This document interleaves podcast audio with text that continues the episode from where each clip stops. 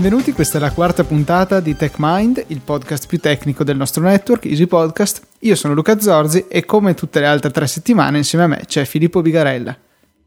Salve a tutti. Luca, sbaglio o lo dici con un tono un po' di sofferenza? No, no, no, devo dire di no, anche perché questa settimana ti sei guadagnato la pagnotta, hai creato qualcosa di utile. Quell'applicazione di cui io mi rifiuto di imparare il nome che serve per nascondere la maledetta edicola.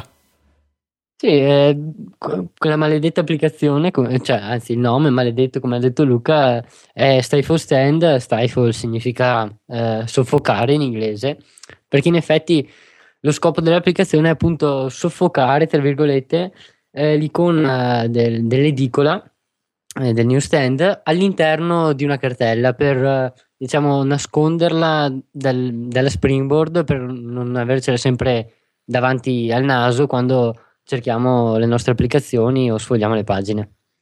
Sì, eh, c'era stato per un periodo, eh, appena dopo il rilascio di iOS 5, un piccolo bug che ci permetteva di nasconderla a mano, diciamo, quindi eh, facendo un giochettino eh, mollandola rapidamente subito dopo aver creato una cartella eh, veniva messa nella cartella tu invece hai dovuto intervenire e, e bisogna comunque collegare il nostro iDevice col cavo eh, al Mac un programma attualmente c'è solo per Mac e hai detto però che lo farai uscire anche per Windows, Linux, PlayStation 3, Wii giusto? Sopra- soprattutto Wii U e PlayStation 3 no dai scherzi a parte comunque è un'applicazione per Mac e è piuttosto semplice eh, dal punto di vista dell'utente. Si collega il cavo e si preme un bottoncino.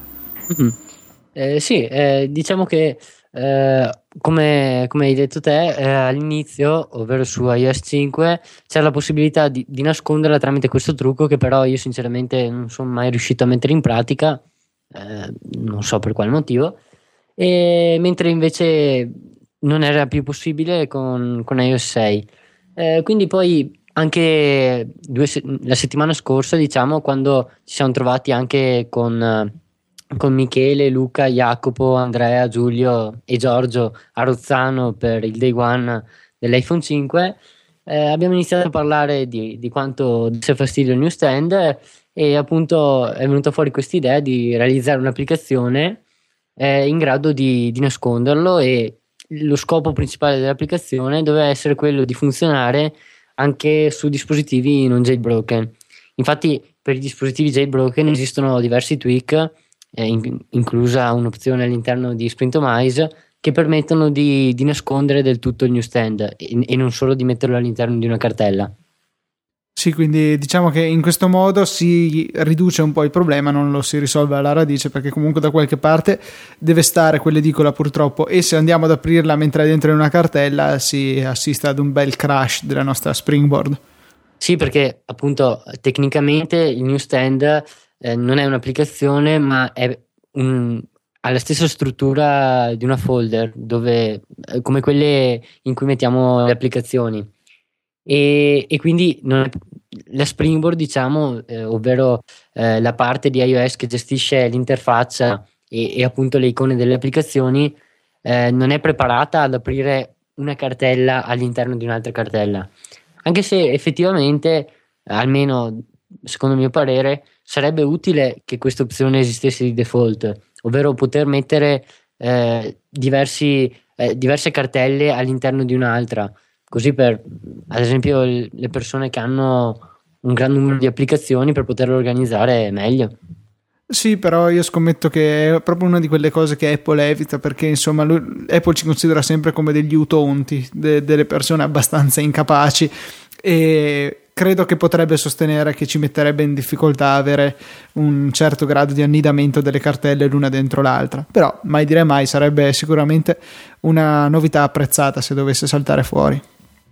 Sì, probabile che Apple faccia queste considerazioni, anche perché poi la scusa che potrebbero utilizzare è eh, l'utente non sarebbe più in grado di trovare un'applicazione e quindi cercherebbe di reinstallarla, ma non, non lo potrebbe fare dato che essa è già installata e quindi tutto questo genere di problemi. Sì, in effetti. Hai nominato Sprintomize, è uno dei tuoi ultimi lavori, o sbaglio? A parte appunto questa applicazione per Mac. Sì, ultimi eh, come diciamo sequenza di pubblicazione tra gli ultimi eh, e invece un po' datati come data di pubblicazione. Infatti, sì, la prima versione del tweak funzionante su iOS 4 eh, è stata pubblicata ancora a marzo 2011, sì, e mentre la seconda versione è completamente riscritta, è stata pubblicata a dicembre, eh, sempre del 2011, e funziona su iOS, 6, eh, su iOS 5 e a breve verrà rilasciato anche un aggiornamento per farla funzionare su iOS 6 iOS 6 che è jailbreakabile solamente sui vecchi dispositivi, chiaramente non se ne parla ancora per l'iPhone 5. Eh, sì, eh, diciamo che per l'iPhone 5 eh, alcune, alcuni sviluppatori sono già in possesso di un metodo per, uh, per, effettuare il jailbreak su questo device, ma richiede l'utilizzo di, mm, di, alcune componenti dei developer tools che appunto si basano eh, su mm, sulla realizzazione e l'installazione sul dispositivo di eseguibili firmati con un certificato da sviluppatore, quindi che possono essere eh, eseguiti eh, legalmente, diciamo, da, dal dispositivo. Sì, quindi solamente chi ha un certificato sviluppatore, chi ha pagato Apple, cosa sono 99 dollari all'anno, eh, potrebbe legalmente effettuare il jailbreak con questi strumenti. Sì, infatti non è possibile distribuire eh, un certificato sviluppatore da, per, eh, per, permettere agli utenti di utilizzarlo. Perché, mm, punto primo, Apple sarebbe in grado di revocare tale certificato immediatamente.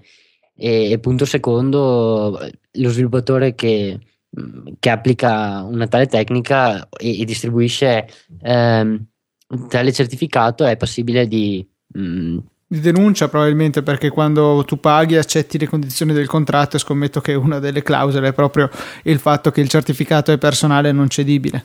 Esattamente. Bene, dai, torna a questa parola. E dai, già che siamo in argomento di jailbreak, eh, mi avevi promesso un, qualche puntata fa che avresti spiegato un pochino esattamente cos'è il jailbreak, perché c'è anche confusione, soprattutto eh, alcune persone lo, non lo, conf- lo, confondono appunto con eh, l'unlock, che invece è tutt'altra cosa. Cerchiamo di fare un po' di chiarezza. Sì, eh, diciamo che per definizione il jailbreak è il processo che ci consente di ottenere accesso in lettura e scrittura a tutte le partizioni all'interno del, fi- eh, del file system eh, del nostro dispositivo. Eh, ciò viene ottenuto tramite la modifica di un file chiamato hrefstub che appunto controlla ehm, all'interno de- eh, dei sistemi Unix eh, l'accesso e, e, i privilegi di accesso alle varie, alle varie partizioni di sistema. Quindi è un po' come eh, l'hard disk, tra virgolette, del nostro iPhone. Eh, possiamo, cioè, questo file controlla come e con che tipo di privilegi possiamo accedervi. Certamente per non dire esattamente appunto. ok, quindi una volta che abbiamo ottenuto l'accesso in scrittura abbiamo la possibilità di andare a intaccare o comunque modificare a nostro piacimento eh, i file che ci servono per poi permetterci di installare Cydia, per dirlo in maniera molto grossolana. Sì, eh, dopo la modifica a tale file che appunto richiede ehm, diciamo una privilege escalation, ovvero ehm, o, o richiede l'ottenere privilegi più elevati dell'utente normale, eh, appunto parleremo infatti d'ora in poi di utente root, ehm, viene fatta questa modifica e dopo aver fatto questa modifica vengono, an- vengono applicate delle altre modifiche e una di queste, la principale diciamo, è ehm, la, disabilitare eh, oppure diciamo controllare in maniera diversa eh, me- i metodi che il kernel usa, utilizza eh, per controllare eh, la firma digitale del, delle applicazioni.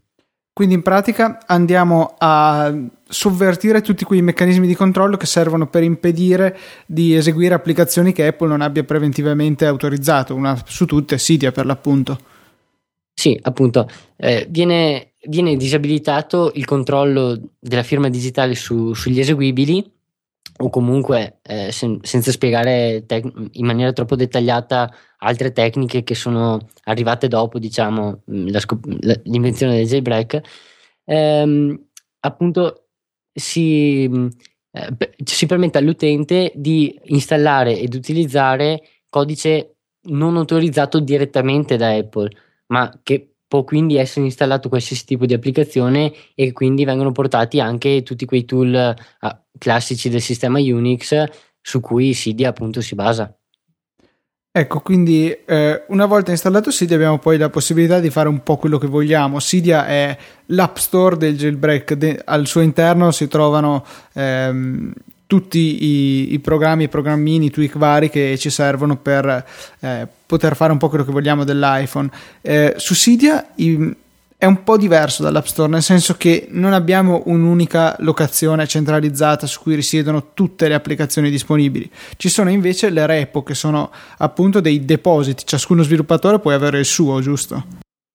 Sì, ogni sviluppatore può creare la propria repository e, e gli utenti possono tranquillamente aggiungerla a Cydia, eh, appunto attraverso la, eh, la sezione dedicata, ma eh, fin da, diciamo, da, um, dalla creazione del jailbreak eh, si è istituita una community eh, che, um, che, gestisce alcune repo chiamate le community repo, appunto, quelle che sono presenti di default eh, all'interno di Cydia e prima all'interno di Installer.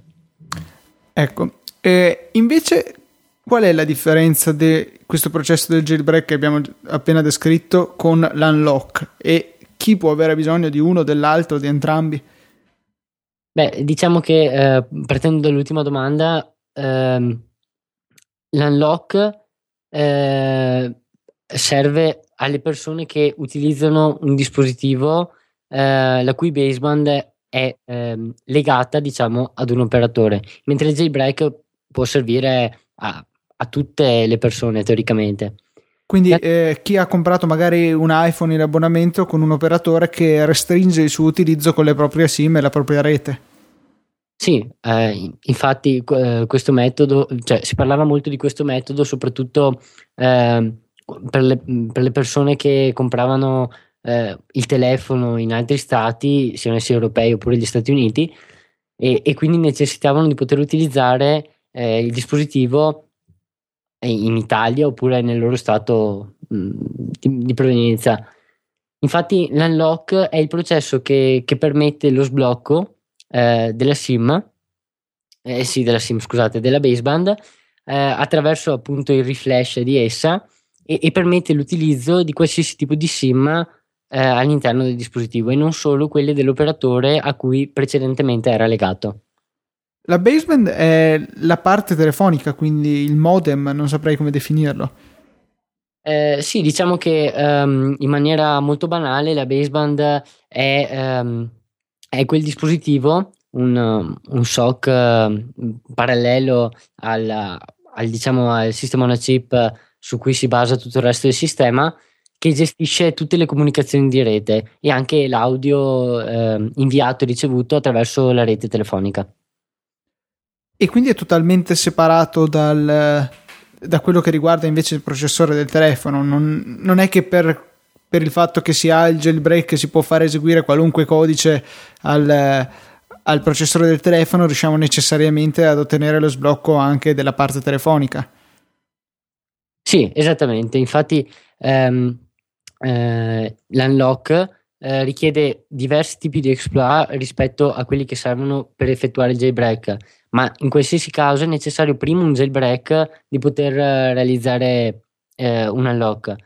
Ma come dicevi te, appunto, essendo una parte, eh, diciamo, totalmente separata, un processore separato all'interno dell'iPhone ed, ed avendo quindi eh, la sua RAM, la, la, sua NOR e tutto quanto, necessita di altre vulnerabilità che però sono più difficili da trovare e anche da sfruttare. Infatti, eh, basti pensare a, a, un semplice, eh, a, un semplice, fattore: se è difficile trovare vulnerabilità all'interno di una quantità di codice enorme, qual è tutta quella presente all'interno di iOS, il sistema operativo principale, figurarsi quanto è difficile trovare delle vulnerabilità eh, all'interno di un sistema eh, molto, molto più limitato, qual è quello della baseband, perché nonostante la sua complessità, eh, è, è, comunque una quantità di codice che viene eseguito molto minore rispetto a quella del sistema principale. Sì, quindi è molto più difficile che siano stati commessi errori sufficientemente grandi da permettere di essere sfruttati per i nostri scopi.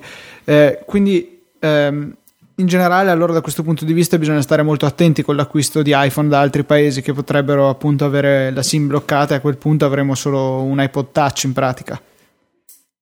Sì, infatti, eh, mentre eh, penso di ricordare in maniera esatta, eh, all'uscita dei primi iPhone, dei primi modelli di iPhone, eh, c'erano diverse persone che lo compravano negli Stati Uniti e poi, appunto, dopo qualche settimana addirittura era disponibile eh, un, processo di unlock che potevano utilizzare per poi utilizzare effettivamente eh, il dispositivo in Italia. Adesso questo non è più possibile, o almeno eh, è molto, molto limitato, perché eh, eh, la, la, disponibilità di un unlock richiede diversi mesi, se non eh, se appare o meno, perché ad esempio per l'iPhone 4S eh, diciamo non è, non è ancora stato trovato un unlock stabile. E per il 4 mi pare sia disponibile solo fino a una determinata versione della baseband, quindi eh, non, non, c'è speranza per quelli più nuovi, almeno non al momento. Sì, non al momento, ma eh, io ricordo alcuni amici che sono riusciti a comprare l'iPhone 4 appena uscito in America e, e, sono, riuscito, e sono riusciti appunto ad effettuare l'unlock appena esso è stato reso disponibile. Il problema qual è? Eh, non è possibile aggiornare nessun dispositivo eh, sul quale necessitiamo di un unlock perché ehm, quando viene ehm, rilasciato un unlock dopo qualche mese Apple puntualmente rilascia un update della baseband eh, contenuto all'interno appunto di un update del firmware e in questo modo viene aggiornata anche la baseband perché eh, ci teniamo a precisare pur essendo un diciamo una parte totalmente ehm, staccata da, da, da quella prin- del sistema principale, è possibile comunicare con esso ovviamente ed è possibile eh, aggiornare il firmware all'interno di essa e appunto sistemare falle di sicurezza presenti e, e sfruttate per unlock precedenti. Sì, comunque solo Apple ha le chiavi necessarie per eseguire questa operazione, se no mi viene da dire, allora mettiamogli un bel aggiornamento intitolato sbloccatutti.exe e, e a quel punto possiamo utilizzare la baseband con qualunque operatore. Sì, sì, ovviamente tutto questo, tutto questo processo si basa su, su un, un complesso sistema di firme che magari spiegheremo in una prossima puntata. Eh, e appunto solo Apple è in grado di firmare, tra virgolette, in maniera corretta eh, i file necessari per l'aggiornamento della baseband. E, e non è possibile eh, né tentare di copiare la firma di Apple eh, né mh, oltrepassare questo controllo delle firme perché appunto la tecnologia su cui si basa eh, tutto il sistema di verifica è RSA, quindi un, un algoritmo a chiave asimmetrica. Molto robusto, quindi sì. Bene, quindi insomma l'iPhone purtroppo ci tocca comprarlo, perlomeno in un paese in cui è sbloccato. Possiamo risparmiare comprandolo all'estero. Eh, la Svizzera, credo che il Belgio dovrebbero essere i due stati dove conviene di più in Europa, eh, per cui potrebbe essere una mossa interessante. Comunque facciamo sempre attenzione eh, all'eventuale blocco con le SIM di un, di un, solo operatore perché potrebbe essere un bel problema, ci potremmo ritrovare con un mattoncino abbastanza inutile. Se non sbaglio quelli che vengono venduti in Italia sono tutti sbloccati, anche quelli comprati in abbonamento, sbaglio? Sì, penso che in Italia eh, non sia mai stato applicato nessun blocco agli iPhone, ma eh, sinceramente non so bene i motivi di questa scelta perché ad esempio negli Stati Uniti fino a quando è stato pubblicato il primo iPhone esso era legato all'operatore AT&T eh, mentre in Italia pur essendo disponibile eh, all'inizio non per tutti gli operatori mh, era possibile comunque utilizzare qualsiasi tipo di SIM e tuttora è così, speriamo che sia così perché è veramente comodo in particolare quando si va all'estero perché poter prendere una SIM locale e buttarla dentro nell'iPhone, disponibilità permettendo perché con le nuove nano SIM non è così scontato, è molto molto più comodo cioè, e soprattutto più economico che pagare le tariffe di roaming attuale come hai potuto scoprire sulla tua pelle quando sei stato al WWDC. Sì, infatti mh, qui mi sento pure di, diciamo, eh, denunciare Tim verbalmente, ovviamente, perché ehm, prima di partire avevo appunto fatto una tariffa che mi avrebbe assicurato una cosa come 20 mega giornalieri. Eh, per, sinceramente non mi ricordo uh, per quanti euro al giorno. Probabilmente troppi.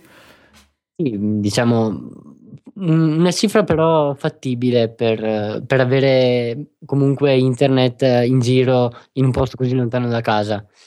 E, ma dopo penso poche ore di utilizzo, eh, dopo aver utilizzato appunto 4 mega circa del, del traffico disponibile, eh, mi arriva un bellissimo messaggio eh, che mi avvisava che avevo finito il traffico disponibile dei 20 mega pur avendone utilizzati solamente 4 e, e, e appunto ho navigato diciamo per eh, 20-25 minuti in roaming e sì, si è fatta sentire diciamo la tariffa del roaming. Sì, sono veramente delle tariffe da furto, ecco, quindi poter usare una SIM sicuramente ha i suoi vantaggi.